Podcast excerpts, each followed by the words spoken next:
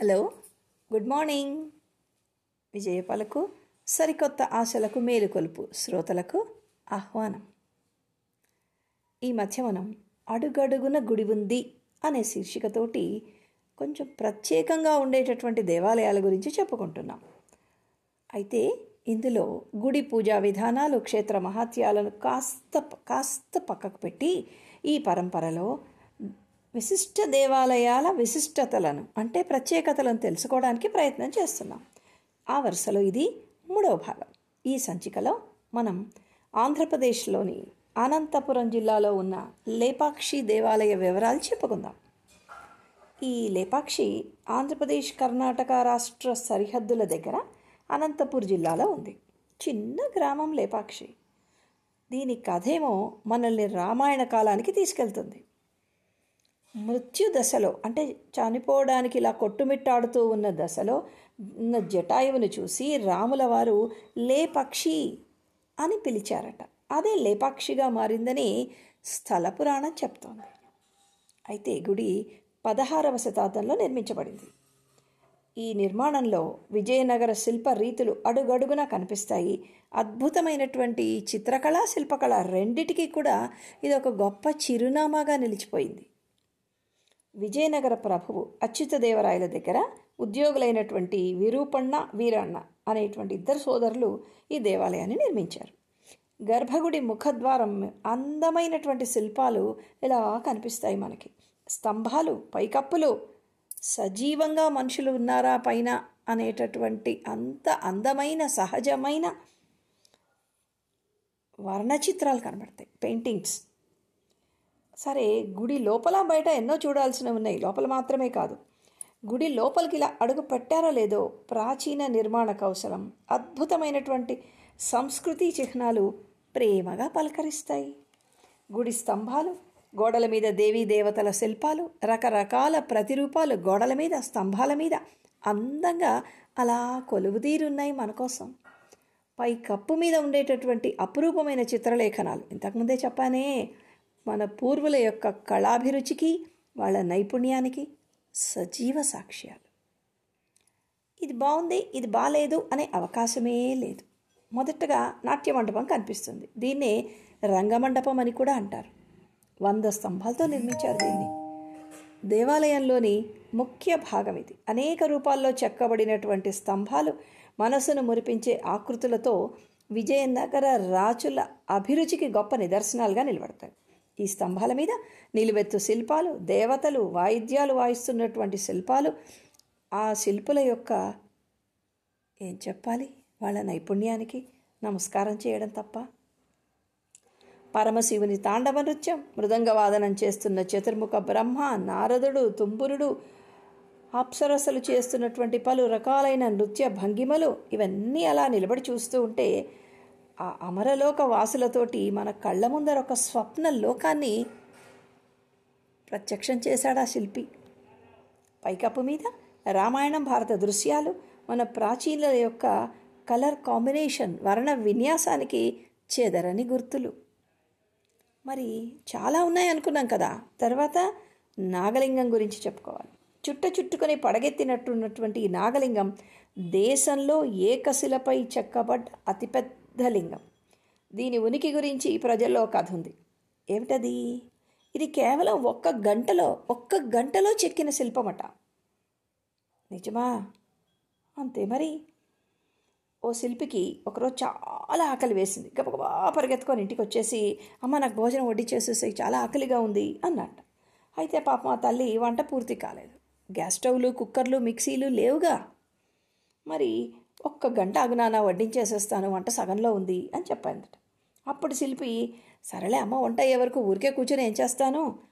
అనేసి ఆ పక్కకుండేటటువంటి పెద్ద గుండుని తొలిచి ఈ శిల్పాన్ని చెక్కేశాడట.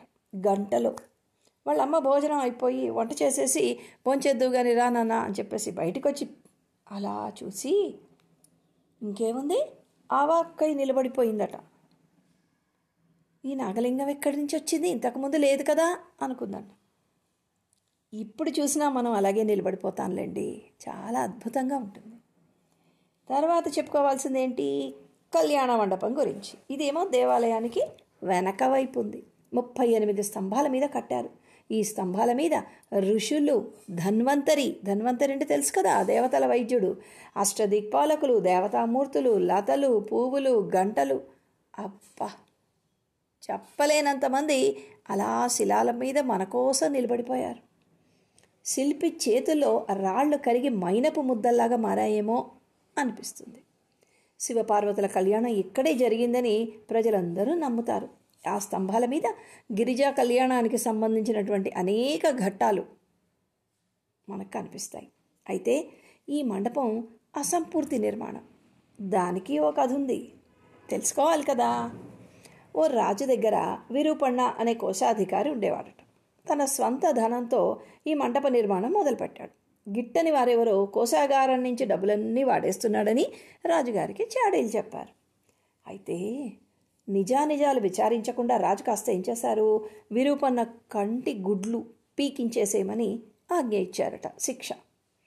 అన్యాయంగా వచ్చి పడిన నిందకు బాధపడి విరూపన్న ఎవరో వచ్చి నా కళ్ళను పీకడం ఏంటి నేను తప్పు చేశాను కదా. అని మీరు అనుకుంటున్నారు. కాబట్టి అని తన చేతులతో ఐ మీన్ గోళ్ళతో తన కళ్ళని తనే పెరికి వేసేసుకొని లాగేసి పీకేసి గోడకి విసిరి కొట్టాడట.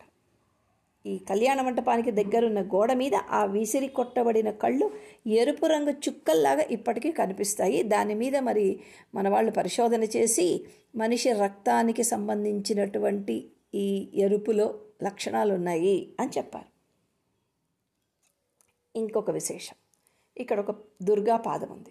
కళ్యాణ మండపం దాటి కొంచెం దేవాలయ ప్రాంగణం మీద నేల మీద ఒక పెద్ద పాదముద్ర ఉంది. పెద్ద పాదముద్ర. దీన్ని చూస్తే ఎవరో బలంగా నేల మీద అడుగుపెట్టినట్లు అనిపిస్తుంది. ఆశ్చర్యంగా ఈ పాదముద్ర ఎప్పటికీ తడిగానే ఉంటుంది. క్రిందించి నీరు ఉబికి వస్తూ ఈ ప్రాంతాన్ని తడి చేస్తుంది. నీరు ఎక్కడి నుంచి వస్తుందో తెలియదు ఈ పాదముద్ర అమ్మవారిది అనడానికి ఇంతకంటే రుజువేం కావాలి? అంటారు భక్తులు. ఇక్కడితో అయిపోలేదు సుమా. లేపాక్షి అందాలు ఇంకా ఉన్నాయి. మొదటిది అంతరిక్ష స్తంభం. దీన్నే హ్యాంగింగ్ పిల్లర్ అంటారు. కానీ విని ఎరుగని శిల్ప రహస్యం ఈ స్తంభం సొంతం. ప్రాచీన కాలంలోని అద్భుత శాస్త్ర పరిజ్ఞానానికి కళా వైచిత్రికి ఇది పరాకాష్ఠ అలా మీరు దేవాలయంలో తిరుగుతుంటే మీకు స్తంభం ఒక్క స్తంభమే నేలకు తగలకుండా నిలబడి చూడు నా ప్రత్యేకత అని మనకొక సవాలు విసురుతుంది. పైభాగమేమో పైకప్పుతో కలిసి ఉంటుంది. క్రింద మూల భాగం మాత్రం నేల మీద ఆనకుండా మనల్ని ఆశ్చర్యంలో అయోమయంలో ఒకేసారి పడేస్తుంది. నిజమా అనే అనుమానం ఎలా సాధ్యం అనే అయోమయం మనల్ని ఒకేసారి చుట్టుముట్టేస్తాయి. నేలను తాకని ఈ స్తంభమే అంతరిక్ష స్తంభం. ఆంగ్లేయుల కాలంలో దీని రహస్యాన్ని కనుక్కోవాలనే ప్రయత్నం చేసి విఫలమయ్యాడట ఓ దొర. మన వాళ్ళకి సృష్టించడం చేత కాదు. పాడు చేయడం మాత్రం చాలా బాగా వచ్చు. మన వాళ్ళకి అంటే దొరల దగ్గర నుంచేగా ఇవన్నీ మనం నేర్చుకున్నాము. కాస్త జరపడానికి ప్రయత్నించగానే దేవాలయం మొత్తం మొత్తం ఊగిపోయిందట. తుఫానులు భూకంపాలు వస్తే ఊగుతుందే అలా ఊగిపోయిందంట. భయం వేసి వదిలేశాట. అంత జాగ్రత్తగా దేవాలయ నిర్మాణం జరిగిందన్నమాట. ఒక్క స్తంభాన్ని కొంచెం కదిలించడానికి ప్రయత్నిస్తే దేవాలయం మొత్తం కదిలిపోయిందన్నమాట. ఆలయ నిర్మాణంలో మన వాళ్ళు సాధించినటువంటి నైపుణ్యానికి ఇంతకంటే నిదర్శనమేం కావాలి? కాగితము కర్చీఫ్ లాంటివి ఓ పక్క నుంచి కింద పరిచి ఇలా లాగితే చక్కగా అవతల వైపు సులువుగా జరిగి వచ్చేస్తాయి. అంత గ్యాప్ ఉందన్నమాట. లేపాక్షి బయట కూడా ఉన్నాయి అనుకున్నాం కదా. ఇప్పటిదాకా లోపల సంగతి చెప్పుకున్నాం. ఇప్పుడు బయట మరొక అందమైనటువంటిది ఏంటి అంటే ఆకర్షణ నంది విగ్రహం. దీన్ని బసవన్న దేవాలయం అని కూడా అంటారు. దీన్ని ఉద్దేశించే మన ప్రఖ్యాత తెలుగు కవి శ్రీ అడవి బాపిరాజు గారు లేపాక్షి బసవయ్య లేచి రావయ్య అని పిలిచారు.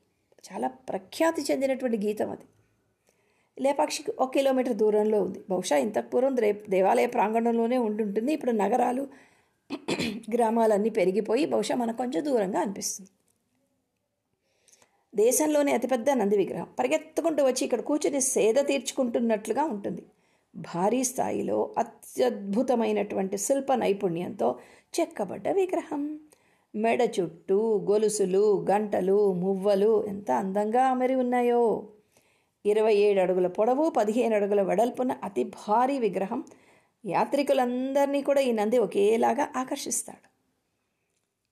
చూసి తీరాల్సిన ప్రముఖ దేవాలయం లేపాక్షిలోని ఇప్పటిదాకా మనం చెప్పుకున్న వీరభద్రాలయం. దేశంలో లక్షలాది దేవాలున్నాయి దేవాలయాలున్నాయి వేలాది విచిత్రాలున్నాయి. రేఖామాత్రంగా అయినా అందులో కొన్నిటి గురించైనా తెలుసుకోవాలి కదా? అందుకే ఈ ప్రయత్నం.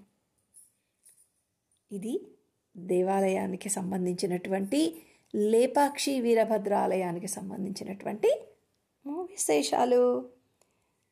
ఆదరిస్తున్న శ్రోతలకు అభిమానిస్తున్న ఆత్మీయులకు కృతజ్ఞతలు అర్పిస్తూ వచ్చేవారం మరో ప్రసిద్ధ దేవాలయాన్ని పరిచయం చేసుకుందాం. అంతవరకు సెలవా మరి? విజయ పలుకు ఓ సుమధుర శబ్ద ప్రపంచం మీకోసం.